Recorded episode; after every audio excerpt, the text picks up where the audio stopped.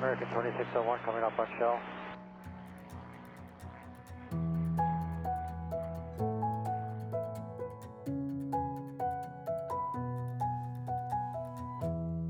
Hej og velkommen til Skyhooked, Danmarks første faldskærmspodcast.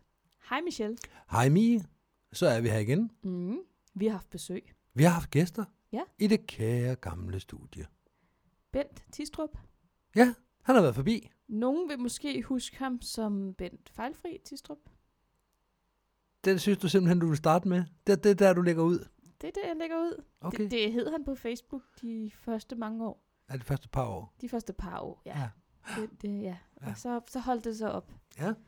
Og det her afsnit, det handler selvfølgelig om, hvem Bent er som faldskærmspringer. Mm-hmm. Og så handler det lidt om, hvorfor jeg tror, han skiftede fra det der fejlfri til bare at være Bent Tistrup. Men det er jo, hvad du gætter på. Det er mit Det gæt. ved du ikke. Det har vi ikke snak- spurgt ham om. Vi taler faktisk ikke om det. Det gør vi ikke nøje. Så, så det blev sådan lidt en mærkelig indgangsvinkel. Tak. det var så lidt. hvorfor, hvorfor skulle vi snakke med Bent? Hvorfor er Bent interessant at tale med? Bent har selv henvendt sig til os, faktisk for lang tid siden, Mm. fordi han synes selv, han havde en spændende historie omkring en ulykke. Det kan vi vel godt løfte for, Lad os bare som det. han var indblandet i med faldskærm. Mm. Øhm, og det, jeg var enig, jeg synes også, det lød spændende, og øh, så skulle det være. Ja, i, i helt korte træk, så var han nærmest ved at miste livet i, på den anden side af jorden, var vi i Rusland. Ja. Men skal vi ikke bare kaste os ud i at snakke med Bent? Lad os gøre det. Hej Bent. Hej, Bent. Mie. Velkommen Michelle. til Skyhooked, Tak. og tak fordi du vil være med. Det var da så let. Bent, hvordan kom du i gang med at springe? Det gjorde jeg. Jeg fik faktisk mit første spring helt tilbage i 2001, da jeg var i militæret. Men uh, det blev kun til det ene spring, og så var der en 10 år, hvor jeg ikke lige tænkte mere over det. Og uh, så sidder jeg og snakker med en kammerat om, det kunne være sjovt at prøve. Og det synes vi begge to kunne være en fin idé, så weekenden efter, der startede vi på, på teori. Og så startede vi ja, med at springe. Den, jeg tror, jeg fik min første spring den 1. april 2010. Og øh, ja, derfra der tog det jo så fart jo. Fik en forfærdelig masse spring. Jeg tror, jeg fik mit C-certifikat inden for en tre måneder. Og øh, ja, så sprang vi og sprang vi og sprang vi. Så du startede faktisk med anden gang med tanken om, at nu skulle du være faldskærmsspringer, eller? Nej, det tror jeg egentlig ikke. Altså, jeg, havde ikke, jeg tror ikke, jeg havde tanken om, at det var noget, man kunne gå til. Vi skulle bare prøve det igen. Mm. Og øh, ja, så blev jeg lidt mere, mere bit af det dengang, end som da jeg prøvede det i, i 2001. Så altså, jeg tror ikke, der er ret mange, der ved, at det er noget, man kan, kan gå til, når man starter på det, vel? Øh, at det rent faktisk kan gå hen og blive en hobby eller en hel livsstil. Nej, det første spring, det er vel mere den der Tivoli-tur. Nu skal man lige ud og prøve det. Og så finder man lige pludselig ud af, at dem, der allerede er der, det er sådan, de, de kommer her hver weekend så, eller hvad? Og så skal man lige have hovedet rundt om det også. Og så, det kan man så også gå til det. Jo, jo. Altså, da vi sprang første gang, der var det jo igennem militæret, så der var det jo sådan et, altså et helt andet forløb, end Mm. som at, at, at starte i en klub, og, hvor man så lige pludselig møder de helt almindelige klubmedlemmer, og hvordan en, en almindelig dag i klubben ser ud, jo. Mm. Så det, det blev, vi blev mødt af noget helt andet der, jo. Og det tiltalte os begge to, jo, så... Og så er det jo altid godt at starte sammen med, med en, man kender, fordi man render jo og pacer hinanden, ikke? Mm. Øh, man vil jo springe hele tiden, jo. Den anden skal jo ikke, øh, skal jo ikke nå foran en selv, jo, så... Det er klart. Man er i konkurrence med sig selv, men øh, i lige så stor grad med, med sin kammerat. Jo. Springer han stadig? Han er faktisk lige øh, startet igen her i sommer, så var op og springe et par spring ved os op i, øh, op i Herning. Okay. Øhm, han nåede 120 spring dengang, og så blev han ramt af, af familie. Åh. Kone, Ja, børn, hus. Det har vi mistet mange gode springer til. Ja, men ja, så blev huset solgt, og så blev han skilt. Konen Barnet, fyret. barnet har han dog stadigvæk. Nå, okay. Øh, Barnet blev aflevet. Nej, dog ikke, dog ikke. Øh, Det vil også være synd og skam. Men, øh, så jo, Torben han startede igen i, i sommer, så, så håber vi lidt på, at han holder, holder ved denne gang. ja. Så du vandt konkurrencen. Ja, ja, jeg vandt konkurrencen stort. Du, du er lidt foran nu. Ja, lidt foran, ja. Det er, Men så du siger, at det, det gik hurtigt dengang, at du øh, fik se på et par måneder og så videre. Hvad? Ja, tre måneder, tror jeg, det gik, så fik jeg mit C-certifikat, og så tog det jo egentlig bare fart derfra. Øh, så tog jeg med på nogle ture til udlandet, hvor vi fik en forfærdelig masse spring på kort tid. Mm. Jeg var med på, den, på en tur til Rusland i 2011. Jeg tror, jeg fik 90 spring på 14 dage. Øhm, Altså, hvad for en type spring? Bare Jamen, fun? Fun jump, ja. Øh, og var i gang med at øve mig på at, at, at kunne, kunne lave free fly, altså sæt. Mm. Øhm, jeg var med på en tur, der var, det var mest en free fly tur, men de andre var jo meget foran mig, så de sprang jo noget helt andet, end jeg gjorde. Jeg sprang jo for mig selv jo for at lære det her. Mm. Så det var en masse solospring. Øh, men det gjorde egentlig ikke så meget. Altså det havde jeg ligesom... Det var jeg klar over, inden jeg tog afsted, at, Mm. at det var det, det blev. Så nu skulle jeg bare have nogle spring. Men det fik jeg. Men Fem du er sådan- stykker. Du er sådan gået all in, så du er en 10 års pause, og så er det pludselig så, nu skal det ske, nu skal det være. Ja, altså jeg, jeg så det jo ikke som en 10-årig pause. Jeg så det jo faktisk slet ikke som en pause, jo vel. Altså jeg havde fået det der ene spring med militæret, og så var det det. Okay, så to forskellige ting. Det var to helt vidt forskellige ting, ikke? Okay. Og så startede jeg igen, øh, og, og så fik den en over nakken. Mm. Jeg lavede 500 spring de første øh, to år. Eller, og jeg lavede 499 spring. Ja, okay, Øh, du skal ikke tale det år. op, vel? Altså, Nej, kun men... 499, ikke 500. Men det ved du meget specifikt, at det var 499. Ja, det ved jeg meget specifikt, at det var 499 spring. Det kan da være, at vi skal kaste os ud i, hvorfor det var øh, 400... Hvorfor, hvorfor lige 499? Hvorfor ikke 500 også? Ja, hvorfor ikke 500? Jamen, Hvorfor øh, tog du ikke lige den sidste egentlig? ja, nej, den... Efter, efter mit spring nummer 499, der, der havde jeg sgu ikke lyst til at springe med lige den dag. Det var jo i 2012, der var jeg faktisk i Rusland igen og springe. Mm. Og øh, det var free fly også. Der var jeg dog lige noget lidt, lidt længere, så nu kunne jeg rent faktisk springe med andre. Ja. Øh, jeg var faktisk også med på, øh, på Swoop-projekt det år. Ikke Swoop-projekt, som vi kender det nu af, men sådan et, et projekt, der var i DFU dengang, hvor, hvor man kunne, kunne træne skærmflyvning. Der var vi i Rusland. Sådan noget talentudvikling, sådan noget? Ja, det var det jo. Øh, med Peter Kallehave som, som coach. Så var vi en, var vi en otte mand afsted. Og i en 14-dages periode. Og øh, havde jo sprunget øh, en masse spring. Hvor jeg var stille og roligt begyndt at skulle lære swoop. Øhm, bare noget 90 graders øh, i min, i min Katana 135. Ikke noget småt, men Mm. ja. Og så laver jeg så mit, øh, mit øh, spring nummer 499, som, øh, som går helt galt. For, øh, får slet ikke øh, rettet op i tide. Og øh, drejer mig selv i jorden i øh, rigtig høj fart. Og øh, jeg kan ikke huske det selv. Mm. Mm. Øh, men altså, jeg har jo fået det fortalt mange gange, hvordan, øh, hvordan det skete. Altså jeg kan godt selv huske, at, at jeg får drejet over, og jeg kan også godt se, at det her det går galt. Men jeg kan ikke huske, at jeg rammer jorden. Altså der, der, der slukker det helt, ikke? Og jeg tror lidt, det er, det er nok kroppens egen forsvarsmekanisme, at det her, det skal vi ikke huske. Nej. Men øh, Ahmed stod og så på det, og øh, flere af de andre stod og så på det også jo. At øh, jeg banker i jorden, og øh, fra første gang jeg rammer jorden til jeg rammer anden gang, der går der jo en 20-25 meter jo. Og så ligger jeg stille. skrald. Ja, det var fuld skrald. Og det var jord, og det var ikke vand. Det var jord, og det var russisk udvasket gold lerjord, som... Altså, hvad de andre sagde, du kunne faktisk ikke engang se på jorden, hvor han havde ramt, så hård er jorden derovre jo, øh, i de der tørre perioder. Nå, det der, hvor det bliver sådan helt øh, med beton i cementagtigt. Ja, lige præcis. Ja. Så, øh, så der banker jeg i, og øh, er ved bevidsthed, man kan ikke huske det selv. Øh, og jeg har så fået fortalt af, af, af Kunzendorf, han var med på den tur her også, at øh, han kommer hen til mig, da jeg ligger her, og de, de er i gang med at øh, yde førstehjælp på mig. Og øh, så spørger jeg ham, om det er slemt. Mm. Og det siger han, det er det. Hvor jeg, så, jeg mener jo ikke selv, at det er så slemt det her, fordi... Og det er jo ikke noget, jeg kan huske det her, det er noget, jeg har fået fortalt. Ja. At Jeg mener jo ikke selv, det her det er slemt. Hvor han så siger, at øh, jeg havde i hvert fald brækket øh, skinnebenet. Og det mente jeg jo så ikke, jeg havde. Men øh, han påstod jo så, at han kunne se knoglen stak ud. Mm. Men øh, jeg havde ikke brækket skinnebenet, så det var mig, der havde ret. Det var, det var, lår, det var lårbenet, der stak ud. Ja, okay, det var en helt anden knogle, Ja, jeg helt anden knogle. på.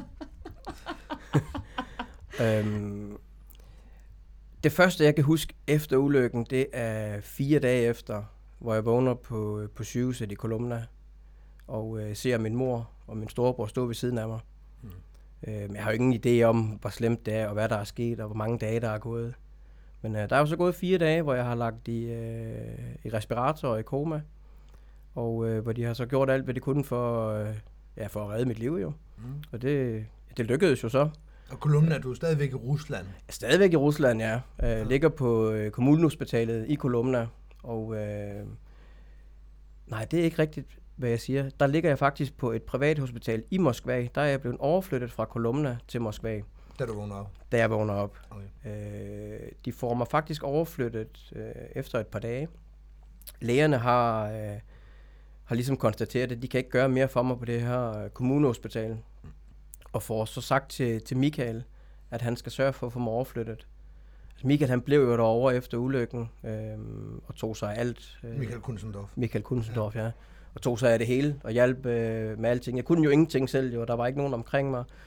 De andre, der var med på turen, var nødt til at forlade Rusland, for deres visum det udløb. Mm. Øh, Michaels det udløb var først et par dage efter, så han havde mulighed for at blive der. Så han smed, hvad han havde i hænderne, og så blev han i Rusland hos mig. Mm. Øh, og det er jeg jo dybt taknemmelig for, jo. Ja.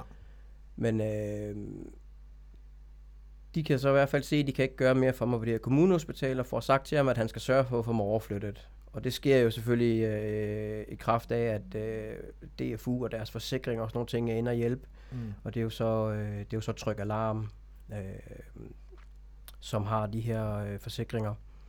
Og øh, da man så ligesom finder ud af, at der er styr på forsikringsforholdet, så kan man godt overflytte mig til mm. et privat hospital. Når nogen kan betale regningen. Lige præcis. Så de overflytter mig til Moskva, og øh, der ligger jeg så et par dage, før min, øh, før min mor og min storebror kommer derover. Og i det, de så kommer derover, der tager Michael sig hjem. Mm. Så jeg når, ikke, jeg når ikke at hilse på ham, eller se ham i Rusland efter ulykken. Øh, hans visum, det er faktisk udløbet, så han, som jeg husker det, der bliver han sådan egentlig tilbageholdt ude i lufthavnen og skal sidde i et bestemt rum, der venter sådan noget, fordi han ikke har noget visum og skal eskorteres til flyveren og sådan nogle ting. Det, Okay. det går det jo lidt meget op i det år. Ja. Ja. Virkelig en kammerat, hva'? Ja, Mm. jamen, jeg er dybt taknemmelig for, for, hvad han gjorde for mig dengang. Ja. Ja. Øhm, og det ved han også godt. Ham og jeg, vi har en aftale om, øh, om noget, jeg skylder ham. Mm. Men øh, han kan jo bare tage fat i mig, når han vil have det jo. ja. Øhm, jeg ligger i Rusland sammenlagt i 14 dage øh, på det her privathospital. Grunden til, at de har øh, grunden til, at min mor og min storebror de er der, det er, at de er blevet fløjet over på forsikringens regning, fordi man ved ikke helt, hvilken vej det her det kommer til at gå. Om det er noget, jeg kommer til at overleve, eller om det var det. Ej, hvis der er respirator på, så, øh, så, så er det ikke bare... Det er ikke bare lovbindsknoglen, der er sket mere. Så. Der er sket meget mere, ja. Altså, vi kan jo godt lige uh, tage, hvad der er sket. Uh, mit, mit venstre lårben, det gik i fem stykker. Hold da op. Samtidig med, at det så også stak ud af knæet, så der har jeg jo et hul i knæet på 10 gange 5 cm, hvor, hvor lårbenen stak ud der. Og uh, lårbenen på højre ben er også brækket, og der har man så sat mavsøm ned igennem knoglen. Mm. Så har jeg fem brud i bækkenet, og øh, så har jeg ødelagt det bagerste korsbånd i venstre ben, samt fået fjernet en halv meter af tyndtarmen, som var slået i stykker. Så jeg er jo faktisk skåret op fra lige under brystet og ned til, til skridtet, og så øh, ja, fra hofte til hofte. Øh, og da jeg vågner, der ligger jeg jo i en seng, øh, i, altså med vægte på benene, du ved, for at ligesom trække benene ud, Mm. øh, for at holde Så det ikke Ja. går sammen. Ja, lige præcis. Ja. Men du har smadret sådan en, en halv meters penge af dig selv, så som fuldstændig pulveris- pulveriseret Ja, det. faktisk madet fra, øh, fra bækkenet og ned til, til knæene. Ja. Øh, ja, i begge sider af kroppen, jo. Så det var en, en, en voldsom omgang, ikke? Mm. Og da jeg så vågner op så, og ligesom kan se det selv, det hele, ikke? Så er det jo, det er jo noget af et chok. Øh, men jeg kan jo ikke snakke med nogen derovre andet end min mor og min storebror, fordi det foregår på russisk det hele, jo, ikke? Mm. Altså, Hvor- Hvornår går det op for dig, at hey, jeg ligger faktisk på hospitalet, og der er sket alt det her? Jamen, du det- siger, du ikke har nogen hukommelse fra du... ja, men det går op for mig fire dage efter ulykken. Ja. Ulykken sker om lørdagen øh, over middag, og øh, det første, jeg husker, det er, at, øh, at jeg ser min mor og min storebror om tirsdagen, altså fire dage efter. Ja. Øh, men jeg er jo så væk på, på, øh, på medicin, ikke også? Så altså, jeg, jeg har egentlig ikke som sådan de helt store smerter lige Mm. til at begynde med, da jeg vågner. Øh, altså, men de, de kommer jo selvfølgelig øh, tiltagende. Mm. Så Er det så dem, der fortæller, hvad der er sket, eller husker du det selv? Eller, altså, hvad- nej, jeg, jeg husker ikke nogen af de her ting. Nej. Men jeg kan selvfølgelig godt se, at, øh, hvad der er sket. Ja, okay. Mm. Jeg har sprunget Øh, faldskærm. Jeg har sprunget faldskærm og jeg har slået mig. Ja. Øh, vi kan jo ikke vinde over, over jorden, vel? Vi kan max få uafgjort, og lige her Mm. der er jeg jo så nede med en enkel, kan man sige. Åh, men en stor en endda. Jo. Og, jeg- og jeg får jo aldrig udlignet, eftersom man ikke kan Så vinde. du kan ikke vinde, nej, du Nej. kan ikke indhente den igen. Så jeg, jeg vil altid være nede med en. Ja. Men øh, ja, Hvor lang tid lå du i, øh, i Moskva? der lå jeg sammenlagt i 14 dage, indtil jeg var stabil nok til at flyve hjem til Danmark med et ambulancefly. Så det er ikke bare med SAS, det var i en... Det var øh, det er et fly, som øh, Tryg Alarm har øh, op fra Northflying op i Aalborg, Mm. som er tilknyttet øh, til Tryg, øh, som så flyver rundt og henter øh, folk hjem, som, som nu har behov for det, altså hvor, hvor der er forsikring, der dækker det, ikke? Okay, så skiferie, alt den slags der. Ja, Ja. lige præcis. Øhm, og det er 12 eller 14 dage, jeg ligger i Rusland, det kan jeg nu ikke lige huske, men Nej. øh, ja, da jeg er stabil nok til at flyve hjem, der bliver der så rekvireret et ambulancefly fra Danmark, som så flyver til Moskva med ja, to piloter, en, øh, en læge og en sygeplejerske, og øh, for at hente mig, og ja, så min mor med storebror får så også lov at, at flyve med hjem der. Mm. Og jeg glæder mig bare rigtig meget til at komme til Danmark, øh, fordi det er en, en forfærdelig oplevelse at ligge på sygehuset i Rusland Mm. der er slet ingenting, som vi kender det her hjemmefra. Det er, det er simpelthen så koldt og kynisk, og de har ikke øh, den samme uddannelse, som vi har. De, de, de kan bare ikke hjælpe på samme måde. Deres udstyr er jo håbløst forældet, selvom vi er på et privat hospital. Mm. Og nogle af de ting og procedurer, de vil lave ved mig, er også noget, man ikke har gjort i Danmark i 20 år. Okay. Blandt andet så vil de jo, øh, de vil jo tage en biopsi ned i, øh, i lungerne på mig, og øh, for at fastslå, om jeg har slået mig. Altså, de kan jo bare kigge på mig, så kan de jo se, at jeg har slået mig. Okay. Og det har vi ikke gjort i Danmark i 20 år, men nogle af de procedurer, noget man laver derovre, øh, det er så håbløst for helvede. Okay. Og, og, jeg har også lidt på fornemmelsen, og det havde min mor også, øh, det var ligesom hende, der tog sig af det hele derovre jo, Mm. at de lavede mange af de her ting for at få penge. Fordi Okay. hver gang de gjorde et eller andet ved mig, Mm. så, Så var der penge hjemme fra, fra, øh, fra tryk i Danmark jo. Mm. Øh, min storebror, han, jeg fik jo jeg fik jo blodtransfusioner syv gange derovre jo. Og øh, min storebror, han var jo derovre også. De ville ikke engang teste ham, for at se, om hans blod det passede. Fordi de havde jo deres eget. De har jo lager. De har deres eget, og det var der jo nok flere penge i. Ja. Så altså, det, det er jo der, vi er henne, ikke? Altså, Okay, så alt taler bare for, at man skal se at komme væk. Jeg Ja. tænker også sådan noget med sproget. Det må... Jeg vil ikke bryde mig om at ligge et sted, hvor, hvor der står en masse mennesker og kavler rundt om fodenden af min seng, nej, hvor jeg ikke forstår et ord. Og Det var jo så, øh, det var min familie, der tog sig af alt. Øh, Okay. Og jeg, jeg tror egentlig, at de på det her hospital, der var de lidt trætte af min mor, fordi hun, hun gik lidt hårdt til dem hele tiden. Men det var så også nødvendigt jo. Godt mor. Ja, øh, til at begynde med, der sad hun jo nærmest på en stol ved siden af mig hele tiden. Mm. Så begyndte der at komme alle mulige regler om, at hun måtte kun være der fra 9 til 10, og igen fra 12 til 1, og det var de samme tidspunkter, hvor man så også skulle spise. Mm. Du ved, så, så det var sådan, det var chikane. Ja. Øh, det tog hun nu sådan rimelig stille og roligt. Hun kom, når det passede hende. Så fjernede de øh, stolene til de besøgende, så satte hun sig bare på gulvet i stedet for. Mm. Altså, de gjorde, hvad de kunne for at holde hende væk, fordi når hun ikke var der, så foretog de sig jo alle mulige ting på mig, som der var penge i. Jo. Ja, okay. Ikke? Så, Så derfor en lungebiopsi af alle ting i hele verden. ja, det- der sidder måske nogen derude med, med lægelig erfaring, der kan fortælle, øh, om det hedder noget andet, men, men i grove træk, så var det En vævsprøve for lungen for at se, om du stadig kun i knæet. ja, I noget af den stil. Det giver mening. De kunne bare spurgt. Ja. Og det gør stadigvæk Jo, jo, det- nok. Ja, ja. Mere morfin til morgenmad, tak. Ja, tak. Øh, nej, det var et, øh, det var sgu et smertehelvede. Øh, også hvis- jeg skulle flyttes i sengen, øh, jamen, der var ikke nogen, der havde uddannelse til det. Øh, så var det sådan noget med, så var det, så var det gardneren og portneren og alle mulige, der var inde og hjælpe med at prøve at flytte på mig. Okay. Og du havde ondt i forvejen. Og jeg havde jo rigtig ondt i forvejen, så så lå jeg jo der og skreg, og så det kunne min storebror så høre lidt ned ad gangen, så kom han jo flyvende. Jo. Ja. Så til sidst så havde de jo ordre på at kun røre ved mig, hvis han stod ved siden af. Mm. Ikke fordi han er uddannet inden for branchen, men han har da alligevel kørt, øh, kørt hvad hedder det, sygetransport i mange år, så han er Okay. ligesom vant til at håndtere, øh, kan man sige, folk med, med skader af den ene eller den anden slags, og ældre mennesker og sådan noget. Mm. Har Så- almindelig sund fornuft. Ja. Måske Jamen, han var jo nærmest mere uddannet end dem. Mm. Altså, Ja. selvom han har været chauffør på en sygetransport bare. Ja. ja, det var Så- skræmmende. Det var sådan, det var. Så jo, vi vil rigtig gerne hjem. Mm. Og øh, det kom vi så efter 12 dage. Øh, kom jeg hjem til, til Odense. Og, Odense Universitetshospital, eller? Ja, Odense Universitetshospital. Øhm, hvor jeg så øh, blev undersøgt, og så fandt de jo så ud af, at, øh, at de i Rusland havde fået smittet mig med en, øh, med en jordbakterie, der hedder Klebsiella, som er en, man ikke ret gerne vil have ind på hospitalerne i Danmark. Så jeg lå jo i isolation i en mm. måned ude i Odense Okay. på sygehuset. Øh, og hver gang der kom folk ind, du ved, så var det jo med kitler og øh, ja, åndedrætsværn og sådan ting. Okay. Så det var sådan lidt øh, en voldsom oplevelse, Ja. så samtidig ligge der, ikke? Og, det. Ja. så lige, øh, lige blive smittet med det også. Mm.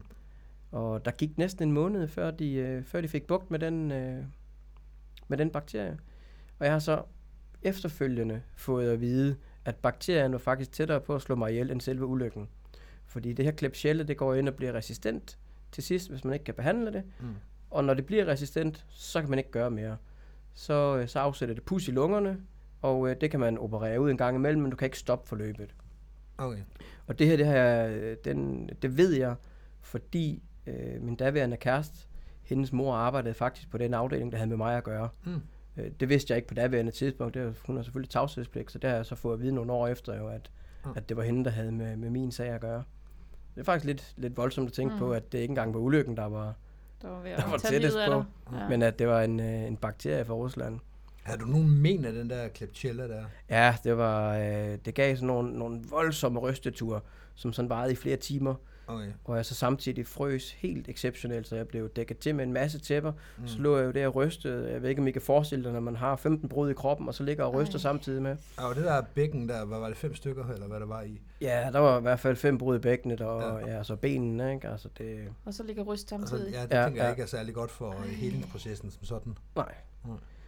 Øhm, men de fik så heldigvis bugt med det efter en måneds tid, da, og, og det var faktisk, du ved, det var sidste chance med det antibiotika, jeg fik. Det, det var det stærkeste, jeg kunne få, og så begyndte jeg heldigvis at rea- reagere positivt på det. Mm. Det de så samtidig finder ud af i Odense, det er jo også, at øh, alle de her knoglestykker, som russerne har sat sammen, det er skævt, og mine ben er ikke lige lange. Nå, Så 19 dage efter må de jo så brække det hele fra hinanden igen. Og øh, jeg kommer i en... Øh, jeg bliver selvfølgelig lagt i narkose, og så ligger jeg i en 11 timers operation, hvor de simpelthen skiller det hele af igen, øh, og får det sat sammen, som det nu skal være. hvad havde russerne? Har de bare gjort det på øjemål? Og tænkt, Ja. han ligger lidt skævt med ryggen, men det kan vi godt tage højde for. Ja, det tænker jeg. Øh, og så benene var heller ikke lige lange. Øh, Det, det sådan- lyder jo helt vanvittigt, at Ja, ja, så- vi, vi kan se, om skoene er i samme højde, når man er færdig. de er ikke ret lange i forvejen, så jeg tænker, det skulle være til at få øje på. Så, øh, men øh, nej, det var både skævt og, øh, og ikke lige langt. Så der skal jeg så igennem en, en, en stor operation i Danmark, hvor de får, får det hele rettet op. Hvor de genop, øh, de ødelægger alle de brud, der er, der er ved at hele nu. Ja. De bliver revet i stykker, og Ja. så får de lov til at sætte rigtigt sammen. Ja. Det lyder smertefuldt. Jeg kan ikke huske det. Jeg, mindes ikke, jeg mindes ikke, der var så meget smerte i det. Det værste, det var faktisk min, øh, min arme og mine skuldre efter operationen, fordi når du bliver opereret på den måde, så ligger du i nogle skæve stillinger, ikke? Mm. Altså, og dine arme er fixeret og sådan jo. Så det var faktisk det, der gjorde mest ondt efterfølgende. Det var, det var arme og skuldre, fordi man har ligget på nogle, ja, Okay. nogle, i nogle dumme stillinger. Ja. Og, og jeg er jo, jeg er jo rigeligt smertebehandlet. Øh, Mm. Jeg vågner jo op, og jeg har øh, morfinpumpe i, i, i ryggen og i benet, som, Okay. som hele tiden bare pumper ind. Mm. Så, så der var jeg egentlig fint smertedækket øh, Okay. i, i Danmark. Øh, det, der, det, der gjorde mest ondt, det var, når jeg skulle på toilettet. Mm. Fordi det foregår jo altså i sengen på et bækken, hvor du bliver rullet om på siden, og så bliver der skubbet sådan en stegepande ind under dig. Ikke? Mm. Og så kan du så ligge øh, som sådan en flitsbue hen over den der, ikke? og det er ikke sådan... Det er ikke ret fedt. Det har man ikke lyst til. Nej, og det gør lidt ondt også. Ja, også fordi der lige pludselig er en muskulatur. Var der ikke også noget med en halv meter tarm, der var blevet fjernet og alt muligt? Jo, men det har jeg ikke sådan rigtig haft nogen men af, eller Okay. smerter af egentlig. Nå. Øh, det brydende, der var de, der var de slemme, ikke? Altså, Okay. Og jeg snakker jo selvfølgelig også med lægerne omkring de her ting, øh, hvad fremtidsudsigten er, Mm. mm. og, og, og de mener jo ikke, at det her det bliver ret godt. Nej. Altså, de stiller mig jo sådan lidt i udsigt, at øh, hvis jeg bare kan gå med rundt om juletræet til jul, som ligger de her en fem måneder ude i fremtiden, så skal jeg være tilfreds. Ja. Og jeg vil aldrig komme til at arbejde som, som VVS'er igen. Mm. Det er ligesom det, jeg bliver sat i, øh, i udsigt. Okay. Dit liv, som Okay. du kender det, det er slut. Det er slut, og jeg kommer aldrig til at springe faldskærm igen. Nej, det er Øh, klart. Det er de ting, de sådan ligesom sætter mig i udsigt, ikke? og så tænker jeg, nej, det skal fandme være løgn. Mm. Det, øh, altså, når du får sådan en besked, så kan du gøre to ting. Du kan læne dig tilbage og sige, nå, jamen det var så det. Mm. Eller du kan sige, ah, det skal jeg nok lige modbevise, at øh, det skal jeg nok selv lige være her over det her. Ja. Og, øh, og så kommer der selvfølgelig et langt genoptræningsforløb oven på det her, jo ikke? Jeg ligger jo sammenlagt to måneder på hospitalet. Først 14 dage i Rusland, og så øh, en 6-7 uger øh, i Odense. Og så bliver jeg så overflyttet på, øh, på plejehjem, øh, hvor jeg skal i gang med genoptræning. Altså bare det, jeg skal jo lære at gå igen, jo ikke? Altså Mm. jeg har jo ligget de to måneder i sengen, så jeg, altså mine, mine ben, de er jo sådan fuldstændig udadrejet, ligesom, ligesom en and. Altså Ja. jeg vralter jo de første mange måneder, hvor jeg sådan er begyndt at, at, at, at, gå igen, jo ikke? Så vi var helt tilbage på det stadie, hvor jeg skulle lære at gå igen. Øh, og har opbygget muskulatur. Mm. Jeg har jo tabt mig 20 kilo på 14 dage. Øh, hvor når du bare ligger i en seng, så I falder det helt muskelmasse. i muskelmasse, ja. Mm. Ja. Øh, fordi det hele bare falder sammen. Ja. Øh, Ja. nu var jeg ikke tynd, da det her det skete, øh, men altså, det var ikke sådan, fordi jeg var sådan voldsomt overvægtig, men altså folk, der var inde og se mig, de kunne nærmest ikke kende mig. Jeg lå der i sengen og så sådan helt indsunket ud i ansigtet. Altså, jeg, jeg kendte dig dengang. Jeg tænker ikke 20 kilo, det var, hvad du kunne være. Nej, det var lige til den gode side. Ikke? Ja. Altså, 20 kilo havde været fint, men så skulle det ikke have været muskelmasse. Vel? Altså, Nej, nej. Men øh, ja, der starter jo et langt genoptræningsforløb. Ikke? Og først, øh, først en måned på, øh, på et plejecenter, øh, og da jeg, da jeg sådan er ved at være så frisk, at jeg kan starte noget, noget yderligere genoptræning, så bliver jeg overflyttet til et andet plejecenter. Og, og altså, det er jo helt hernede, ikke? Og, som, som jeg siger, jeg skal lære at gå igen, men det er også noget med at lære at gå i bad og lave mad og sådan noget, for at kunne klare sig i hjemmet selv. Mm. Fordi før du kan de ting, kan de jo ikke sende dig hjem, jo. Nej, nej. Øhm, og så vil de jo i gang med at installere alle mulige øh, hjælpemidler hjemme øh, i mit badeværelse, og jeg sagde, det får I ikke lov til. Jeg skal fandme ikke bruge skamler og håndtag og alt muligt fast i min brugskabine. Mm. Det, så må det tage lidt længere tid at gå i bad. Jeg har jo ikke noget, jeg skal nå jo. Nej, nej. Vel, altså, Og du er sygemeldt fra jobbet. jeg er sygemeldt fra jobbet, ja. Ja. Øhm, har faktisk ikke rigtig hørt noget fra, fra jobbet. Øh, der er ikke, de har ikke sådan ligesom taget kontakt til mig. Okay. Der har ikke lige været tid til at sende Der var et- eller... Nej, et det, Nej. det var der ikke. Der var et par af mine kollegaer, der selvfølgelig var forbi med. Okay. med, med et gavekort og en blomst fra, fra personalekassen, men Mm. øh, ledelsen hørte jeg aldrig noget fra. Okay. Og det er heller ikke rigtig... Altså, det er ikke rigtig, der er sket noget, vel? Nej, altså jeg havde været i firmaet i fire år, så det var da det mindste, tænker jeg, at, at ledelsen lige kunne have. Ja, der var en lille blomst og et Ja, Ja, det var en par toffifee, altså. Ja, men øh, nej, Nej. intet. Nej. Det første, jeg hørte fra firmaet, det var fire måneder efter, da jeg fik en fyreseddel. Ja. Det var, Ja. det, første, det var det første, jeg hørte fra dem. God bedring. Nej, det var der heller ikke engang, det var bare en Nej. fyreseddel. Ja, okay. På grund af nedgang i 120. arbejde. Nå, ja. ja, det var da heldigt lige Ja, ja, ja. med, at du alligevel ikke var der. Så, jo. Fire måneders øh, indlæggelse, kan man kalde det, ikke? Og så, Ja. så kom jeg hjem igen. Ja, for det er det vel stadigvæk, når man er i sådan en re- genoptræningscenter. Ja, og det er det jo. Det er jo stadigvæk med, med sygeplejersker og, Og syge mennesker alle steder. Ja, jo, jo. Ja, så, Altså det første plejecenter, jeg var på, det var jo helt forfærdeligt. Det var jo... Øh, de fleste af de mennesker, der er det sted, det er, det er jo sådan nogle midlertidige plejepladser, der er. Du ved, folk, som venter på at få en plejehjemsplads. mm, Ikke? Så jeg, jeg er jo voldsomt uden for kategori her i forhold til alder, Ja. og, øh, og hvad der er sket. Ikke? Og mange af de andre, det er jo, det er jo gamle øh, syge mennesker, altså demens og, Mm. Og, og i den stil, jo, ikke? også, så jeg er jo så malplaceret her, men, men kommunen har jo ikke andre steder at sende mig hen end herude, jo. nej. Så jeg lukker mig jo inde på, på, mit, øh, på mit kammer, for, øh, får min computer kørt derud, så har jeg ligesom den, og, og kan sidde og bruge noget tid på at sidde og spille, øh, spille computer sammen med gutterne, ikke? Altså, Mm. Og øh, altså, jeg kunne jo ikke engang køre op og sidde og spise sammen med de her mennesker. Nej. Altså, altså vi, vi snakker jo folk på en 80-90 år, ja. ikke også, som, som er på det, på det sidste stadie i deres liv, ikke også? Mm. Øh, det, det, det var så... De Det var så surrealistisk. Ja, de har ja. ingen overblik, og de, de har jo ikke noget at snakke om. De skal jo Nej. bare have noget livskvalitet den sidste del af deres Ja. liv. Ja, ja. og Du Altså, skal jo og- træne til, trænes tilbage til dit liv. Og det er jo ikke fordi, jeg taler ned om de her mennesker overhovedet, nej, nej. Men, men det var bare så voldsom en oplevelse for mig. Altså, Mm. man kunne sidde sammen med de her mennesker, ikke? Altså, det lignede jo nærmest en madkrig, øh, når, der, når der blev øh, Mm. serveret mad, ikke også? Fordi de jo, de fleste af dem havde nærmest også glemt, hvordan man spiser jo. Ja. Øh, men de prøvede da selvfølgelig. Øh, så, så, så nej, jeg trak mig tilbage på mit kammer, Ja. ja. øh, og var der i, øh, i en måneds tid. Og når mine forældre så kom og besøgte mig, så havde de lidt mad med til køleskabet. Og ja, så kørte jeg ned i, øh, om aftenen hentede lidt mad ned i, øh, i køkkenet, og så kørte tilbage på værelset og spiste det. Ja. Øh, ja. Så der var jeg en måned, og så blev jeg overflyttet til et, øh, til et decideret genoptræningscenter, men stadigvæk, hvor man øh, altså bor. Mm. Øh, og der var jeg så yderligere en måned også, Mm. øh, indtil jeg var frisk nok til at kunne, øh, kunne klare mig derhjemme selv. Altså Ja. madlavning og gå i bad og øh, gøre lidt smårent og sådan, ikke? Ja. Det lyder som om, det er relativt kort tid efter, altså du er færdig med det forløb, efter at lægerne siger, at du- hvis du kan danse rundt om juletræet, så skal du være glad. Jo, men de kan jo ikke rigtig gøre mere for mig på det her genoptræningscenter. Jeg skal jo selvfølgelig stadigvæk fortsætte genoptræning, men så er det jo på, altså, på kommunens genoptræningscenter, Mm. hvor, øh, du ved, hvor man kører hjemme fra sig selv af, eller bliver hentet med, med sygetransport og kørt ud og genoptræner. Nå, Så så det er ikke fordi- bruge tid, det, skal, altså det, det er bare tid, der skal til nu. For Ja, at ja, tilbage. det, det er tid, der skal til. Øh, og, og, det, og det tager jo også lang tid, jo ikke? Altså, øh, der gik et stykke tid, før der sådan rigtig begyndte at komme skub i tingene. Mm. Og øh, jeg blev holdt voldsomt tilbage af den skinne, jeg havde indopereret i mit, øh, i mit venstre ben. Fordi den, den, den sad så uhensigtsmæssigt, og så hver gang jeg bevægede benet, så kørte øh, senerne sådan ned over skinnen, så det var Ah. jo det var voldsomt smertefuldt. Ja. Og øh, som en fysioterapeut, han kontakter sygehuset for at høre, om man kan fjerne den her skinne. Mm. Altså, men der skal jeg selvfølgelig ud og scannes for at se, om, om, om lårbenet er stabilt nok til, at man kan pinde skillen ud. Mm. Og øh, det var den så heldigvis. Okay. Så, og- og det gik vildt hurtigt det her. Jeg tror, han ringede en fredag til dem, og så fik jeg en tid til, til mandagen efter, altså tre dage efter. Og så tager de et billede og siger, "Men det er fint nok, og så fik jeg en tid til en operation tre dage efter igen. Okay. Så, så det var sådan inden for en uge nærmest, så blev den skinne fjernet, og så tog genoptræningen fart. Okay, ja, fordi så, Så, har du øh, lige pludselig ikke så mange smerter, når du nej, skulle genoptræne. Lige præcis. Mm. Så tog genoptræningen fart.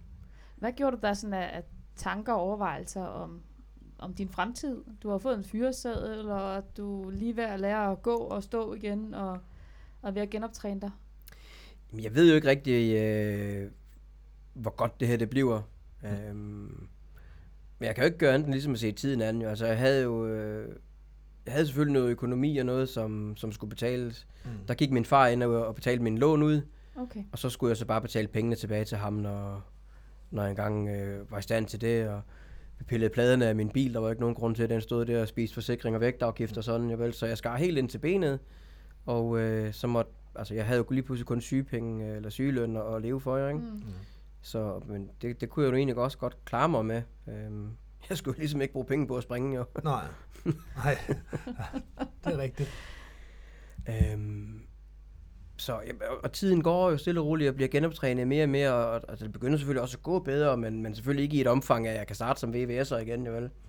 Så jeg begynder at gå med overvejelser om, om jeg skal omskoles, eller om jeg skal læse videre til noget andet, eller hvad der nu lige skal ske.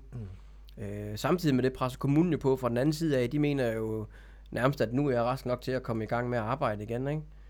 Øh, de går jo ikke ind og kigger på, hvad jeg har uddannelse. De går jo bare ind og kigger på, om jeg kan arbejde minimum 18 timer om ugen, fordi så er det ordinært arbejde, og så kan de skubbe mig videre i systemet. Jo. Mm. Mm. Så det er jo... Det er jo også en kæmpe magt, kommunerne har, at de sådan kan sidde og sige, du er rask, Bent. Ja, Det, det er du faktisk. Ja. Det, det var rart. Jamen, du kan jo sagtens sidde ved kassen, eller øh, have et sidestillende job et eller andet sted, ikke? Altså, og det er jo også rigtigt nok. Øh, det, det er jo ikke forkert, at de siger sådan, men Nej, nej, det er det vel ikke. jeg vil jo gerne tilbage til det liv, jeg kender jo, ikke? Mm. Øhm, Eller bruge kræfterne på noget genoptræning og faktisk komme kom Ja. videre, i stedet for bare at sige, okay, det var det. Altså i en periode der, der render jeg utrolig meget øh, hele tiden op til lægen, ikke også? Fordi jeg skal jo nødt til at have nogle lægeerklæringer på hele tiden, at jeg er jo ikke klar til at, Mm. øh, til at starte arbejde igen. Altså jeg mangler stadigvæk meget genoptræning. Mm. Til sidst så lukker kommunen jo for min genoptræning. Altså siger man, du er ikke, øh, du er ikke syg nok til at komme ud på, på centret mere. Så det er en fysioterapeut, øh, som er tilknyttet øh, mig.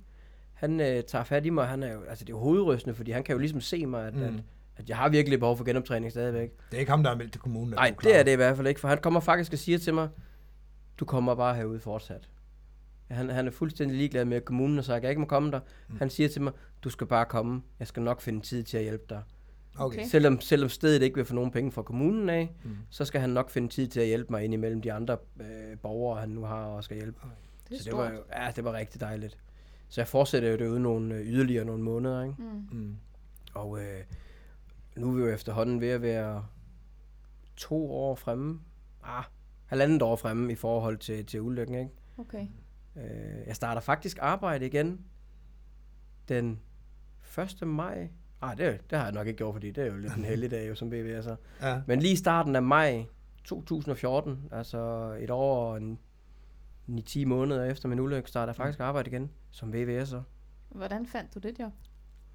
Jamen, øh, jeg skrev til samtlige 50 VVS-firmaer i Odense. og så øh, min gamle min gamle lærer ude fra teknisk skole var faktisk øh, selvstændig. Okay. Og han, øh, han ringer til mig og siger, at han vil sgu gerne give mig en chance, fordi han kunne godt huske mig Mm. fra skolen af dengang. Altså, jeg havde jo altid styr på mine ting. Jeg var en, en, en, en dygtig elev og en god VVS'er. Så han ville godt give mig chancen. Og øh, så han ansat mig med alle de forbehold, der nu skulle være for. Han var godt klar over, at han ikke kunne sende mig ud og hænge en varmandsbeholder op i ene mand. Mm. Så Der er nogle hensyn, der skal tages. ja, ja, men dem var han parat til at tage. Men det her, det er alligevel, hvad er det, halvanden år efter, at du får at vide, at du, du kan godt glemme nogensinde at blive VVS'er. Lige præcis, ja. Det, er, det viser jo også, at man kan noget med viljen. Ja, lige præcis. Ikke, det er som du sagde tidligere, at man skal ikke nødvendigvis bare sætte sig tilbage i stolen og sige, "Jamen, så var det det. Nej, men lad os, lad os nu omvendt sige, hvis de har sagt til mig, at øh, det bliver skide godt det her. No worries. Det bliver mm. Mm. bare altid. Men så er man måske heller ikke så... Øh, Så har du ikke kæmpet så indad for det. nej, nok ikke vel. Så havde man tænkt, det skal jo nok komme jo, ikke? Mm, Altså, det har de jo sagt, det gør. Ja, Ja. lige præcis. Det skal bare have tid. Men ved at sige det modsatte, ikke? Altså, mm. Mm. der kan også være noget psykologi i det, jo ikke? Så siger han, nej, nu skal jeg fandme nok vise dem, at... Øh, Ja, det virker nok ikke på alle, men jeg kunne godt forestille mig, at det virker på en type som dig. Fem om de skal have ret. hvad mener du med det? ja, hvad mener jeg? Så, og alle spurgte mig jo også, øh, er du færdig med at springe faldskærm? Øh, Så sagde jeg, nej, Mm. det skal jeg. Og jeg fik faktisk mit første spring. Det fik jeg 8 måneder efter min ulykke. Okay. Mit, mit spring nummer 500 øh, fik jeg i, har det været maj måned 13. Øh, jeg havde jo længe gået og snakket om, at jeg, jeg Ja, ville springe ja. igen, og jeg var også Mm. godt klar over, at det første spring, det ville jo også blive et tandemspring. Jo. Mm. Øh, og jeg vidste, i slutningen af maj måned skulle jeg ind og have en stor knæoperation, hvor jeg skulle have rekonstrueret bagerste korsbånd. Så hvis jeg skulle springe, så skulle det være nu, ellers ville det gå yderligere nogle måneder. Mm. Og øh, så får jeg selvfølgelig fat i øh, Johnny Meyer, og spørger, om han ikke øh, kunne tænke sig at springe med mig. Det vil han gerne. Altså, han har jo rigtig meget erfaring i at springe Ja. med, med, med handicappede Mm. folk og noget øh, fra alle hans spring, så jeg tænker, det var den, den rigtige at gøre det med. Ja. Og jeg er ude i klubben en torsdag, hvor jeg spørger, om, øh, om han ikke vil det. Jo, det vil han godt. Så, kan vi gøre det nu på søndag? Jamen, det, det passede fint. Så vi har aftalt søndag. Så, så er det, jeg vender mig rundt, så siger han, ved du hvad, Bent, der er faktisk, øh, der er faktisk lige en, der har meldt afbud, så hvis det er, så kan vi se de flyverne om fem minutter. så kan uh, hele min verden, den gik i stå. Mm. Mm. Altså, jeg blev fuldstændig askegrå i ansigtet. Ikke? Altså, folk, som stod omkring mig, de kan, de kan stadigvæk huske det, hvordan jeg skiftede farve fra, fra rød til grå, Mm. lige løbet af, af, af to sekunder. Øh, men jeg var, jeg var frisk på det, og sagde, "Men det gør vi. Og det var, og det var jo skide godt, fordi hvis, hvis vi nu havde aftalt søndag, Mm. så, så havde jeg jo gået rundt i fire dage og set sådan ud jo. Ja. Mm. Nu gik jeg jo kun rundt i 20 minutter, ikke? Mm. Havde du, havde du stadigvæk kommet i klubben sådan med jævn mellemrum, eller hvordan taklede du det her med, at du ikke selv kunne springe, men at Ja. du stadigvæk gerne Jeg, ville? jeg kom faktisk øh, ofte i klubben. Ahmed, han øh, kom faktisk og hentede mig, mens jeg var indlagt på, øh, på de her genoptræningssteder. Der kom han og hentede mig i kørestol og kørte mig i klubben. Sejt. Øh, og kørte mig tilbage igen på, øh, på et genoptræningscenter. Ja. Øh, det var kæmpe stort gjort. Mm. Altså han kom faktisk og besøgte mig hver eneste dag på sygehuset. Hold op. Og hver eneste dag han kom, der havde han en ny tallerken med, med et eller andet kage, hans mor havde stået og lavet. øh, hver dag. Der ikke, kom der noget nyt kage af en eller anden Ja. slags. Altså, hun vidste nok godt, at det, ikke det, det var nok ikke det hele, jeg kunne lide. Mm. Øh, og det var egentlig også fint nok. Altså, hvis jeg ikke kunne lide det, skulle jeg bare smide det ud. Hun ville bare gerne have tallerkenen igen. Okay. Fordi ellers ville hun nok løbe tør der. Ja. Så jo, han kom hver dag med en ny plade, et eller andet, hun havde øh, op. sammen til mig. Det var meget stort. Ja, det- jeg tænker, det er lige så meget det der med bare at få det afbræk fra øh, sygdom og Ja. sygehusvæsen, som det jo i virkeligheden er, selvom det er genoptræningscenter, der er syge mennesker alle steder, og plejepersonale og sådan Ja. ja. ting. Bare til at et almindeligt menneske, en ven. Ja, ja lige. Ja, jeg det var nok mere det der med, at vi siger en ven, fordi min familie kom jo også og besøgte mm. mig Mm. hele tiden. Mm. Øh, Men, men, men til sidst, så bliver det også for meget, ikke? Altså, ja. Hvis der kommer en 6, 7, 8, 10 besøg hver dag, mm. Mm. det bliver for meget. Ja. Fordi det er det samme, man sådan snakker om hele tiden, Mm. mm. jo, ikke? Ja. Og hvis, øh, hvis, hvis øh, eksempelvis min mor, hun kommer og besøgte mig meget, og det kan jeg selvfølgelig også godt forstå, Mm. men man løber tør for ting at snakke om, jo. Ja. Så bliver det jo egentlig bare sådan noget med, at jeg ligger i sengen og kigger op i loftet, og hun sidder over i stolen og kigger på fjernsynet. Ja. Øh, ikke? Og Altså, selvfølgelig er jeg rigtig taknemmelig for, at de kommer og besøger mig. Sådan skal mm. det heller ikke forstås jo. Mm. Men det bliver også bare sådan til sidst, ah, nu kunne det da være rart med, med, lidt, med lidt fred faktisk. Ja. Ja. Jeg kan også forestille mig, hvis der kommer nye mennesker, det er sådan, okay, skal jeg til at fortælle den her historie helt tilbage fra, øh, fra kolumna og så op til nu, hvorimod, når det er den samme, der kommer hver dag, at det er sådan, ah, men nu skal du høre, hvad der er sket i dag, som er nyt i forhold til i går. At man ikke skal starte helt tilbage fra, Ja. fra begyndelsen. Ja, lige præcis. Så. Men jo, folk var rigtig gode til at komme og besøge mig. Mm. Mm. Det var dejligt. Så fik du tandemspring. Så fik jeg et tandemspring. Det er spring nummer 500. 20 minutter efter, at, øh, at Johnny siger til mig, at han havde en afbud, der sidder vi i flyveren. og øh, jeg, jeg tænker, at, at, at det her det bliver det værste nogensinde. Mm. Mm. Eller ah, næst værste. Det værste, det skete 8 måneder ja. Tidligere. Men det her, det bliver, det bliver så, så, så, så vildt. Ja. Og jeg, jeg kan huske, at jeg er egentlig meget overrasket, da jeg sidder i flyveren. Jeg er egentlig ikke nervøs. Mm. Øhm, jeg er egentlig ikke sådan voldsomt nervøs over, øh, over og skal til at springe, tænker, det kommer nok, når vi kommer lidt højere op. Altså, Mm. når vi når op til omkring exit-højde, så, så, så sker det nok. Det nåede det aldrig at gøre. Jeg var, jeg, var ikke, øh, jeg var ikke sådan rigtig nervøs. Selvfølgelig var jeg spændt og en lille smule Mm. nervøs. Det sådan skal det heller ikke forstås, men, men slet ikke som jeg havde forestillet mig, det skulle være.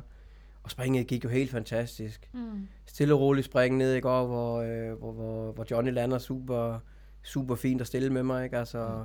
Og så er jeg i gang. Mm.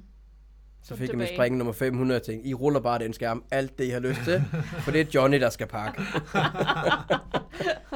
Og det var godt tænkt. Men det var vel også et eller andet øh, fint, at et år senere med arbejde og alt det der med, jeg tænker, det der med at komme ned og lande efter tandspring, det er vel også sådan lidt, der kom du tilbage til livet, kunne jeg forestille mig. Ja, jeg havde jo jeg havde forberedt mig en del op til det. Øhm, fordi når du skal i gang med sådan noget igen oven på en voldsom ulykke, så er du ligesom nødt til at have, have hjernen med i det. Mm. Og jeg snakkede rigtig meget med, med Erik Rydbæk omkring de her ting. Det viser sig jo til, at udover at syge ting og sager, så har han jo også uddannet noget psykoterapeut, et eller andet, Erik. Nå. Hvis folk ikke lige var klar over bare det. se. Det vidste jeg ikke. Så han, det, han siger jo selv, at det giver jo ikke så meget street credit at syg, men uh, så giver det lidt mere street credit at være psykoterapeut. Åbenbart. Okay, det er det, han kørte hjem med. Øh, det må han jo selv, øh, han må jo selv rette mig, hvis, øh, hvis jeg tager fejl i hans uddannelse, men det er et eller andet i den stil Okay. der. Så jeg snakker faktisk en del med Erik omkring de her ting, og han øh, forklarer mig jo, at, at jeg er nødt til at have overbevist min underbevidsthed om, at det her det er ikke farligt. Mm. Mm. Jeg kan sagtens selv stå og sige til mig selv, at det ikke er farligt, men Mm. hvis underbevidstheden er en anden opfattelse, så kommer du aldrig ud af den flyver. Nej. Så øh, han kommer med nogle gode idéer og pointers til, hvad, hvad jeg egentlig skal gøre for, for at overbevise min underbevidsthed om det her.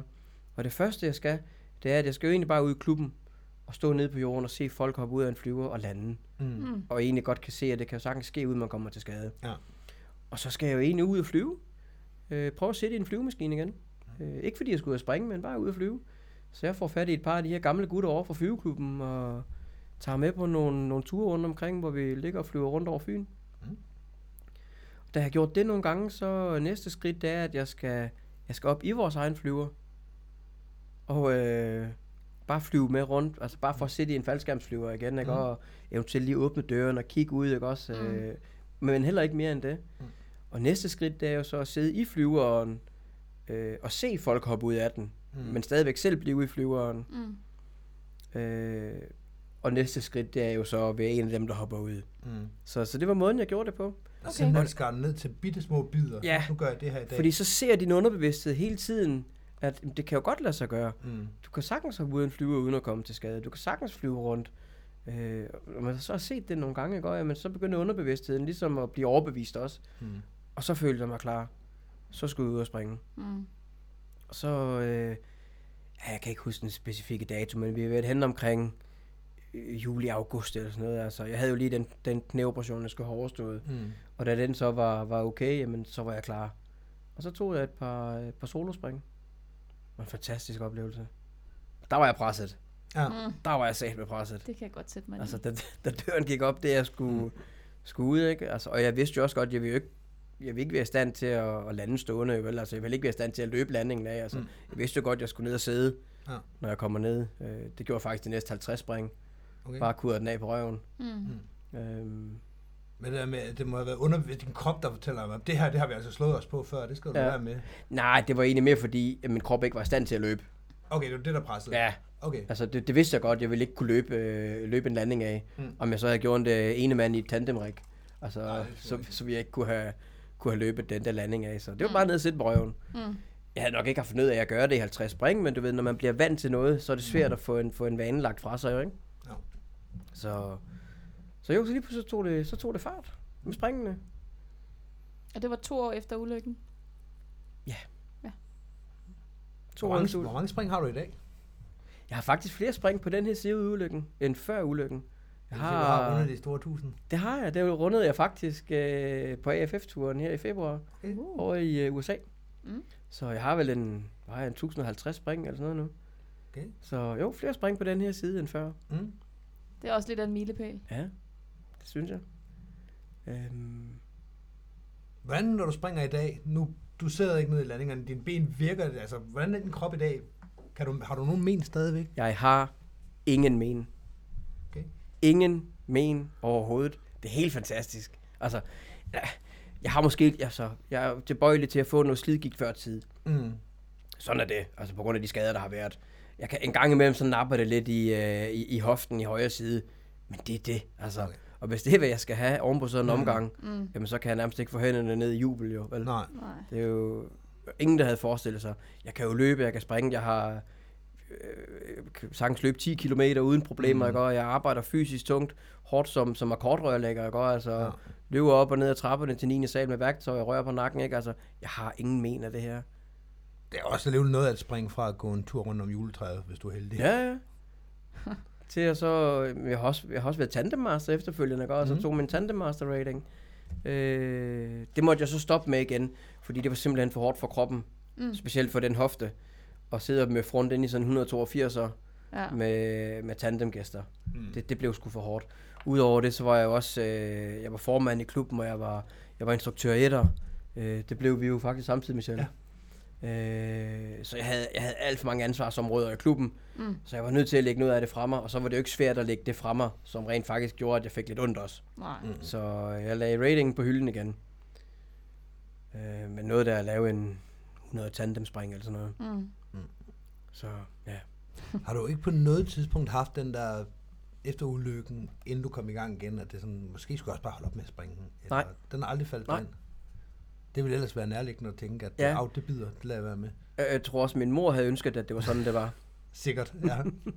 Men det har aldrig, øh, det har aldrig været i, i tegnen, at det skulle ske. Nej. Tværtimod. Bare Selv, mere selv, indævet. selv da jeg lå i Rusland, og de spurgte mig, om jeg skulle springe faldskærm igen, sagde jeg, det skal jeg. Okay. Hvis jeg kan, så skal jeg. Så skulle Ja, det have været på grund af nogle fysiske Ja, ja. begrænsninger, der havde gjort det. Mm. Men øh, rent mentalt, der er lige fra, fra jeg åbnede øjnene øh, efter ulykken, der havde jeg sagt, at det skulle jeg igen. Hold da. Så og det, det, det, det var det var nok ikke, hvad min mor havde håbet, men øh, sådan er det. Jeg var faktisk ude og springe tandem med min lille 9-årige nevø, og hele familien skulle ud og se det her jo, Mm. på nær min mor. Ja. Hun ville ikke Hun ud og se ikke det. se mere. Hun, Nej, har hun skulle- det. Hun, har set Hun det skulle i hvert fald ikke se to familiemedlemmer i samme faldskærm. Nej, Nej, okay. ja, hun, havde, hun har jo været nede og se i Rusland, hvad det, hvad det kan bære med sig. Øh, og og det, det var et super skræmmende spring, altså at, springe med sin, sin egen nevø, ikke? Mm. 9-årig knæk der. Kæmpe ansvar. Kæmpe ansvar, altså der er en rigtig god video af det. Lars Mott, han filmede jo det her spring, Mm. mm. og i det, at øh, i det, jeg releaser og, og trækker faldskærmen, der kan man bare se, hvordan jeg slipper alt, hvad jeg har hænderne, og så laver jeg bare koala-grebet på den her 9-årige knæk. Så selv hvis Seeltøj det ikke var klemt fast, Ja, så ja, ja. han nok følge med dig ned. han havde ikke faldt. Og det var også lige så meget, fordi hvis jeg nu havde tabt knægten, altså, så havde juleaften aldrig blevet helt det samme, vel? Altså, Uagtet om du kunne gå rundt om juletræet Ja. eller ej. fordi der havde bare manglet en i kæden, ikke? Altså, Så, og din mor havde set surt hen på dig. ja, øh, Ja. og det havde min storebror jo nok også, jo. Eftersom det var hans knægt. Ja, sikkert. Men jo, det, det, ligger gik, lidt en dæmper på julehyggen, det der. Jamen, der, der folk Ja. kan godt nogle gange holde lidt, uh, lidt Her sku- imod det slags. her skulle Tobias jo have gået. Det var meget godt, det gik godt. ja, det var et fantastisk spring, og han synes det var altid. Godt. Han har faktisk lige, jeg har lige givet ham et spring i konfirmationsgave, så nu skal, vi, nu skal han ud og springe igen. Det bliver så ikke med mig Mm. som tandemaster, men jeg skal selvfølgelig med ud og, og, og, og lave noget video af det. Selvfølgelig. Ja. Så ja, det var sådan, sådan et kort træk, øh, sådan det skete. Ulykken og komme igen og tog noget instruktørrating og tandemmaster. og- Ja, fordi du bruger jo lige så meget tid på faldskærmen nu, hvis ikke mere, end du gjorde før ulykken. Gør du ikke det? Det har jeg indtryk af. Jo, det gør jeg. Jeg har ikke, jeg har ikke haft så meget tid her det sidste, øh, det sidste års tid, øh, som jeg egentlig gerne ville have. Mm. Hvilket så også er, er en af grundene til, at jeg har valgt at sadle lidt om rent øh, erhvervsmæssigt. Mm. Mm. Sådan så jeg ikke skal være rejsemontør mere, men kommer tilbage og bor i Odense. Ja. Øh, jeg kunne godt tænke mig at komme noget mere i klubben, jeg kunne godt tænke mig at komme noget mere op i, øh, op i Dropzone Danmark. Mm. Øh, tilbringe noget mere tid derop og, og hygge mig derop. Hvorfor vil du gerne til Dropzone Danmark? Jamen, det kunne jo hænge sammen med, at jeg jo er medejer af stedet deroppe, jo. Mm. Øhm, men er ikke så synligt op, som, som jeg egentlig gerne vil være. Okay, hvad er I tre mennesker, der har købt den her? Fire. Den her? Fire mennesker, der har købt Fire den. mennesker, der har købt det, ja. Øh, hvor Peter jo, Peter Svalø, han er der jo op øh, på fuld tid jo, ikke? Altså, det er jo ligesom ham, der, der er dropzone manager, Mm. mm. ikke? Og så, så vi andre hjælper jo selvfølgelig til der, hvor vi kan. Og, øh, Så det er dig, Peter Ahmed, og hvem er den Så sidste? må det være Michael Walter. Ja, lige præcis. Ah. Øh, det er også fire. Øhm, og vi, vi, vi bidrager ved at se med de ting, vi nu kan deroppe, ikke? Altså, jeg har så bare ikke haft så meget tid og mulighed for det. Øh, men det kommer til at ændre sig nu, ikke? Hvor, hvor jeg sadler om rent erhvervsmæssigt, ikke? så jeg kommer, kommer til at være derhjemme. Mm. Det er jo sådan, hvis du er rejsemontør, så er du kun hjemme i weekenderne. Mm. Så er det meget at også lige hele tiden skal trække en weekend ud for at køre til Herning, ikke? fordi mm. så er jeg faktisk aldrig hjemme jo. Nej. Altså, hver eneste gang jeg vælger at køre til Herning, så er det jo en 14-dages periode, jeg ikke er hjemme. Ja. Ikke? Fordi så først så har jeg jo været i København hele ugen, Mm. og så i Herning i weekenden, og så ja, starter en ny arbejdsuge jo. Og nu hvor du er medejer, så er det jo ikke en, en, en springweekend for dig. Det er jo arbejde for dig, tænker jeg, at komme til Drops of Ja, Denmark. det er jo, det er jo begge, Begge dele. dele, ja. Det er jo begge dele, altså. Selvfølgelig, øh, så skulle det også gerne være sådan, at jeg kunne komme op og, og aflaste Peter, ikke også? Og, altså, han har jo rigtig mange ting omkring ørerne deroppe Mm. mm. også jo. Mm. Så det kunne være fint, hvis jeg kunne komme op og, og tage en weekend som etter deroppe, ikke? Mm. Mm. Altså, så han måske kunne tage helt væk derop fra, ikke? Og, altså, det var ikke fordi, han så skulle lave andre ting deroppe, men mm. simpelthen tage hjem til Odense, ja. eller hjem til besøge sin familie, eller et eller andet, ikke? Altså, Mm. og blive aflastet på den måde. Ja. Øh, og vi er jo i samme situation med Ahmed, han er jo også etter, så han kan jo også øh, udfylde den rolle, øh, Mm. hvis det skulle være, ikke? Mm. Så ja, det er planen, at, at øh, det kommer til at ske lidt mere til næste år. Så det er fremtidsplanen. Stop med at komme så meget i København. Start med at komme lidt mere her i uh, Herning. Ja, også i Odense. Altså, jeg er jo stadigvæk medlem ude i Odense, ikke? Øh, jeg er jo stadigvæk et, øh, altså et klubmenneske. Mm. Selvom jeg er med i det oppe i, øh, i Herning, så er jeg jo også øh, klubmenneske. Jeg skal faktisk være etter på en opvisning på torsdag, og jeg så er etter hele weekenden for, for et elevhold, så, så jeg er jo jeg er lige så meget i Odense, som jeg er oppe i, øh, i Dropsom Danmark. Det ene behøver heller ikke udelukke det andet. Nej, overhovedet Selvom ikke. folk i Danmark nogen har, altså, nogle gange Altså, har det billede. Det er jo dejligt for mig en gang imellem at komme til, til Herning, mm. fordi jeg skal ikke absolut lave en masse, når jeg kommer derop. Jeg kan i princippet bare komme op, sætte mig ud og ryge noget vandpip og bestille noget mad inde i caféen, ikke? Og, Mhm. og egentlig bare hygge mig. Mm. og, have, og så tage et par spring, hvis det er det, jeg har lyst til.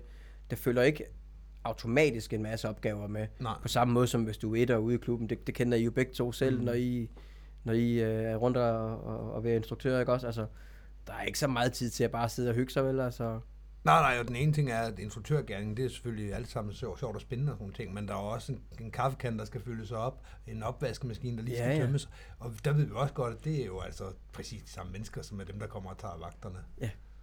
Så ja, så ja, der er rigeligt at se til hele tiden. ja man keder sig ikke. Nej. Tænker du nogensinde, at du kan jo risikere at komme til skade igen? Jeg ved godt, det var lidt sporskifte, men, Nej, jeg, jeg, jeg tænker det ikke. Altså, men du ved, det kan ske. ja... Yeah. Altså, man vil sige, jeg, jeg swooper ikke mere. Den, Okay. øh, den del, den stoppede øh, 28. juli 2012. På dit spring nummer swoopet. 499. På mit spring nummer 499, ja. Det, det var mit sidste swoop. Øh, det skal jeg ikke mere. Okay. Hvad for en, er- skærm, hvad for en skærm har du i dag? Jeg flyver en, øh, en Velo 103. Øh, og overvejer måske lidt en, en Velo 96. Mm. Men, men ikke, ikke for at swoop med, for jeg kan rigtig godt lide skærmflyvningsdelen. Mm. Altså, jeg, jeg kan godt lide den måde, skærmen flyver på. Altså, Ja. men, men swoop kommer jeg aldrig til mere. Nej. Det er ikke noget med, at man lige skal, ah, man kunne lige lidt dobbelt front. Nej, Mm. mm. ingenting. Straight in. Ja. Det, øh, det er sådan, det skal være. Ja, Jeg det lyder kan- lidt ligesom, som, som min holdning til skærmflyvning er, fordi op på himlen, der skal den bare have skrald rundt, og det er både med front og rears og på hovedet og alt muligt andet. Men når vi kommer ned i 100 meter, jamen, så er det sjovt forbi, fordi nu kommer planeten, så skal det bare lige stille og roligt, så vi kan gøre det en gang til. Ja, Ja. præcis. Sådan har jeg det også.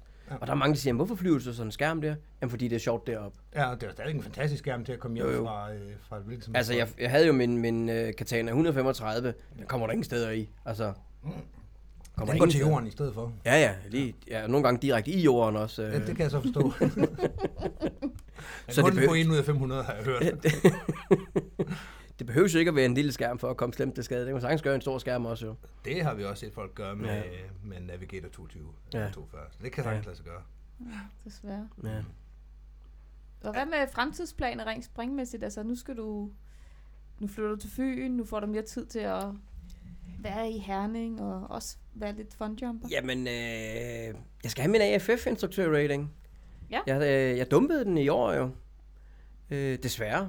Men, mm. øh, men fair nok, at jeg gjorde det. Jeg var jo ikke, hvor jeg skulle være. Øh, Nej, du havde har, du har primært brugt tid på, på head-up og head alle mulige steder. ja. Øh, jeg, var, jeg, var sgu, jeg var også lidt uheldig. Altså, det var ikke min dag til Mm. eksamen her. Og det, det er jo, hvad det er. Øh, det er fair nok. Jeg har et kæmpe respekt for de instruktører, som stiller op til de her eksamener nu. Og, altså, det er jo heller ikke sjovt for dem at dumpe en, øh, en aspirant jo. Men det er Ej, nu det er engang... ikke derfor, man bliver eksamener. Nej, men det er nu altså engang sådan, at, øh, at, at tingene hænger sammen. Så, og de var selvfølgelig også skide trætte af det, men nok ikke lige så træt af det, som jeg selv var, men sådan er det jo. Mm. Øh, men jeg har da overhovedet ikke øh, tabt interessen eller lysten til det. Så, så den, øh, den nailer jeg her til foråret i stedet for. Mm. Og så, øh, så tænker jeg, at jeg skal til at springe noget big way. Ja, Ja, du mavespring. Mavespring, det, det tiltaler mig faktisk en del. Jeg kan jo jeg kan jo blive medlem af Pops lige om lidt, jo. Der er jo ikke længe til. du griner, Michelle. Er du medlem af Pops? Uh, nej, jeg har alderen til det, men jeg er ikke medlem. Ikke at jeg siger, at jeg skal melde ind der, men, øh, men jeg kunne, Det kunne du. øh, her om, om kort tid. Ja. Øh, men, øh, men nej, jeg synes, at Big Way, det, det tiltaler mig. Ja. Jeg synes, det er hyggeligt. Nu har jeg været med på, øh, på nogle af de her camps, der var sidste år nede i, øh, i Maribo, forud for, for, for rekorden der fra Hercules. Mm. Jeg synes, det var skide hyggeligt. Du er også med på Hercules, eller hvordan? Jeg var med i indskiftergruppen, Ja. øh, men der blev jo ikke rigtig skiftet nogen folk ind i gruppen. De, de, de barberede den jo egentlig bare ned. Mm, de havde noget at give af i Ja, uh, det havde de. Ja, ja. Så, så der, blev, øh, der blev barberet ind der, så der blev ikke rigtig skiftet ind. Mm. Men vi fik springen fra Herkulesen, ikke? og Mm. vi, vi trænede nogle ting. Og jeg vil sige, min, altså, min flyveegenskab er jo blevet meget bedre efter øh, Hercules øh, DM-forsøget der, på grund af alle de spring, jeg har lavet med AFF, ikke? og noget tunnel, og, Mm. og altså noget slotflyvning, og, og, og dyk, og alle de her ting, som, ja nu er du jo selv AFF for mig, så du ved jo, hvad det drejer sig om jo. Øh, så der er jo, jeg har rykket mig meget, synes jeg. Mm. Så det vil jeg gerne øh, ud på himlen og, og give den lidt mere gas med. Ja. Og hvis man nu kunne finde øh, et forway-hold med sådan lidt, med lidt, øh, lidt hyggespringere. Et lavt ambitionsniveau. Ja, yeah, lavt ambitionsniveau, øh, lige med ikke alt for meget rulletræning. Mm. Mm. Øh, fordi det, den del tiltaler mig ikke. Nej. Altså, jeg, og jeg stiler ikke efter at skal på podiet i AAA-klassen. Det er slet ikke derfor, jeg gør det. Mm. Jeg gør det, fordi jeg synes, det er hyggeligt. Mm. Mm. Øhm, så det var jo en lille opfordring til, til fire andre midalderne øh, ude i Faldskærms Danmark, at, øh, ja, plus en kameramand selvfølgelig, ikke? Altså tre andre, og så en, en videomand. Ja. Så er I kørende. Ja, Flyvende. så, så er vi der. Hvad med dig, Michelle? Var det noget? Det kunne godt være. Ja. Lad os kigge på det. Nå, så mangler vi bare to. Ja, for jeg går jo, øh, jeg er ude i uh, Big Way. Det synes jeg jo også er helt fantastisk. Men det er jo netop det her med, at man ikke skal huske alle de her point, og man ikke skal rulletræne. Jeg er stor fan af ikke at rulletræne.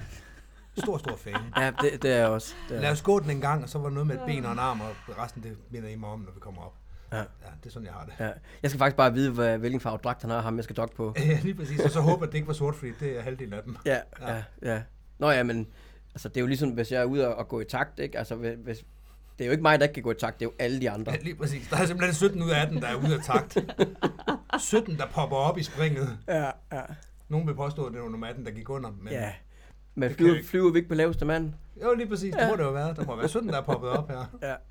Øh, I, I, I ved godt, at I ikke snakker Speedstar her, ikke? I snakker Forway. Jo, jo, men i, Eller i, Big mit, Way. i mit tilfælde Big Way snakker jeg om, hvor øh, det viser sig, at der er 17 mennesker, der simpelthen... Altså, kan vi blive enige om, at vi er to ud af tre, der, er- der er enige her, så... Og demokratiet, det, øh, det regerer i Danmark. Så ja, Hvad ved jeg om det? lige præcis. Ja. Så sæt dig ned, Mie. Jeg sidder ned. Godt. Så jo, det er det, jeg tænker, at øh, 2020 skal, skal gå med. Ja. Mm. Noget mere mavespring, og, Ja, øh, jeg synes, det lyder fornuftigt. og så jeg forhåbentlig en, øh, en bestået AFF-eksamen. Ja. Og så tænker jeg at tage med på noget P3 i, øh, i USA. Et par gange måske. Okay. Ja. Det kunne være meget hyggeligt. Jeg vil sige uh, tusind tak, fordi du Mm. ville være med, Bent. Jeg Jamen, synes, det var øh, rigtig, rigtig spændende at høre om. Selv. Det var, jeg synes, det var rart at få, også få fortalt historien. Mm. Der er jo altså, der er jo mange derude, som, som ikke kender mig. Mm. Øh, altså, som, som, som ham, der kom til skade dengang i Rusland, ikke? Ja. Sker der stadigvæk, at folk kommer hen og, øh, og sådan skal høre historien? Eller er det, Nej, det, sådan, det synes jeg egentlig det ikke, det gør. nu? Øh, en af de ting, jeg måske hører lidt en gang imellem, det er den der, at øh, vi kan godt forstå, at du købte sådan en fin bil for alle de penge, du fik øh, for ulykken. Øh, men der tager folk jo voldsomt fejl. Jeg fik ikke en krone. Jeg havde ingen forsikring, der dækkede mig selv. Mm. Alt, hvad jeg har den dag, det er hårdt arbejde. Som du har kunne gøre efter ulykken og Ja. ja. efter genoptræning. Lige præcis. Mm. Godt arbejde. Jo, tak. Køb en forsikring. Ja, køb en forsikring. Skal det forestille at være vise ord? Ja, det kan vi godt kalde det.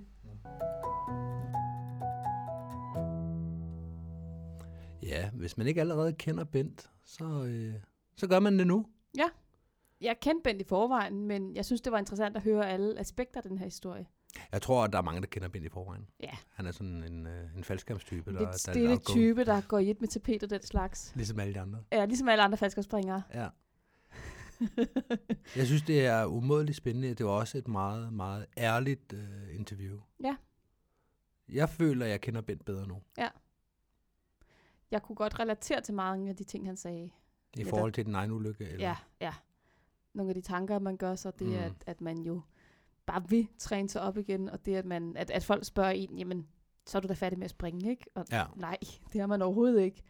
Selvom at man jo for alt i verden gerne ville have undgået den her ulykke, som i hvert fald jeg også var udsat for. Mm. Selvom at det var en noget af en liga end Bent. Jeg var ikke ved at dø.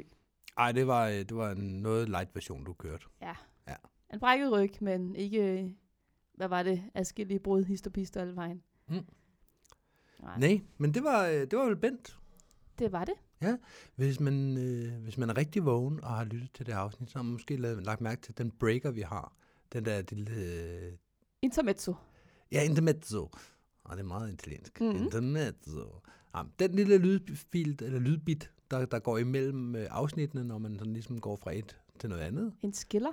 Ja, en splitter, en, øh, en breaker hedder det også. Mm. Den har tidligere været en flyvemaskine. Det er sådan en flyvemaskine lyder. Ja. Ja. Det er Michelle, der laver lyden. Ja, med dobblereffekt. Hørte I det? Ja, de prøver. Og det, det kan være, at jeg bare skal lave den Nej, fremover. nej. Nej. Det behøver du faktisk ikke. Okay, vi klipper det lige ud, hvis det er meget irriterende at lytte til. Ja. Det er det nok. Ja. Anywho, den er væk. Flyvemaskinen, den er, den er ude af billedet. Den blev slettet. Ja, altså den er jo stadigvæk med i vores intro. Ja, det er den. Halvdelen af den. Ja. Øhm, men nu har vi taget en lydbit, som folk kender. Så hvis man sidder derude og tænker, hvor, hvorfor starter den nu forfra? Hvorfor, hvor, hvad sker der nu? Så er det med vilje. så er det ganske med vilje. Det er helt bevidst. Mm. Øh, så må man kunne lide det eller lade være, så må vi se, om vi skal finde på noget andet. Ja. Men den der flyvemaskinlyd, og en af grundene til, at vi gerne vil have, have ændret den, Du vil have ændret den. jeg vil have ændret den, og det er jeg ikke alene om, kan jeg fortælle. Jeg har fået feedback fra andre, der også gerne vil have den ændret. Mm. Fordi når man kører i bil, så kan den være rigtig, rigtig svær at høre. Eller at man, øh, når man identificerer, at det er den, så har man allerede på vej ind i lydsporet for at finde ud af, hvorfor ens bil siger mærkelige lyde. Har, har vi været skyld, øh, skyld i biluheld egentlig? Jeg tror ikke, et bil lige frem. Det er måske også lidt, øh, lidt voldsomt. Okay. Det, det ved jeg ikke, om vi har. Det tror jeg ikke, vi har. Ej, ej. Så skylder vi næsten en kop, hvis vi har det. Gør vi ikke det? Jo, det gør vi. Sorry derude. Men jeg ved, at vi bliver lyttet til i biler, på cykler, i kajak og i flyvemaskiner. Mm. Det er jo ret, ret, Ja, det er ret cool, ikke? funderet. Ja. Nu sidder vi bare og sniksnakker igen. Vi mangler én ting. Den kommer her.